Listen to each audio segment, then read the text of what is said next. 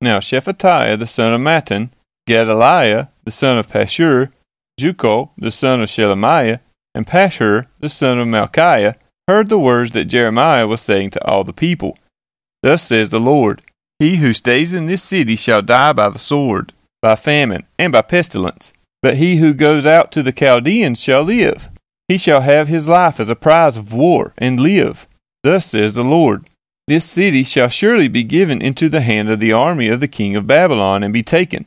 Then the officials said to the king, Let this man be put to death, for he is weakening the hands of the soldiers who are left in this city, and the hands of all the people, by speaking such words to them. For this man is not seeking the welfare of this people, but their harm. King Zedekiah said, Behold, he is in your hands, for the king can do nothing against you. So they took Jeremiah and cast him into the cistern of Malchiah, the king's son, which was in the court of the guard, letting Jeremiah down by ropes.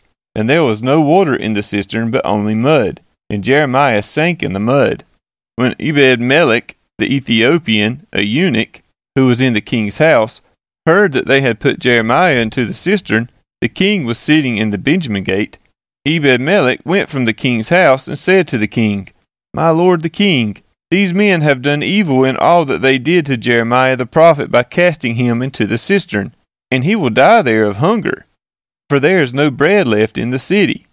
Then the king commanded Ebed Melech the Ethiopian, Take thirty men with you from here, and lift Jeremiah the prophet out of the cistern before he dies.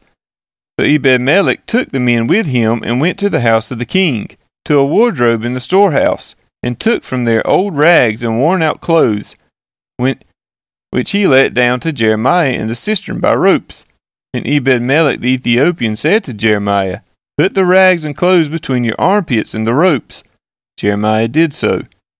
Then they drew Jeremiah up with ropes and lifted him out of the cistern. And Jeremiah remained in the court of the guard. King Zedekiah sent for Jeremiah the prophet and received him at the third entrance of the temple of the Lord.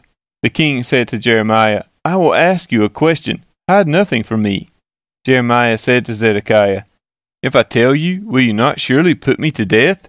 And if I give you counsel, you will not listen to me. Then King Zedekiah swore secretly to Jeremiah, As the Lord lives, who made our souls, I will not put you to death or deliver you into the hand of these men who seek your life. Then Jeremiah said to Zedekiah, Thus says the Lord, the God of hosts, the God of Israel, if you will surrender to the officials of the king of Babylon, then your life shall be spared, and this city shall not be burned with fire, and you and your house shall live. But if you do not surrender to the officials of the king of Babylon, then this city shall be given into the hand of the Chaldeans, and they shall burn it with fire, and you shall not escape from their hand. King Zedekiah said to Jeremiah, I am afraid of the Judeans who have deserted to the Chaldeans, lest I be handed over to them, and they deal cruelly with me. Jeremiah said, You shall not be given to them.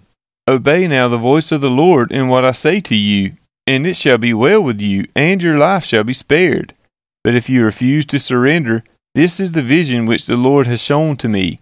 Behold, all the women left in the house of the king of Judah were being led out to the officials of the king of Babylon and were saying, Your trusted friends have deceived you and prevailed against you. Now that your feet are sunk in the mud, they turn away from you. All your wives and your sons shall be led out to the Chaldeans, and you yourself shall not escape from their hand, but shall be seized by the king of Babylon, and this city shall be burned with fire. Then Zedekiah said to Jeremiah, Let no one know of these words, and you shall not die. If the officials hear that I have spoken with you, and come to you, and say to you, Tell us what you said to the king, and what the king said to you, hide nothing from us, and we will not put you to death, then you shall say to them, I made a humble plea to the king that he would not send me back to the house of Jonathan to die there. Then all the officials came to Jeremiah and asked him, and he answered them as the king had instructed him. So they stopped speaking with him, for the conversation had not been overheard. And Jeremiah remained in the court of the guard until the day that Jerusalem was taken.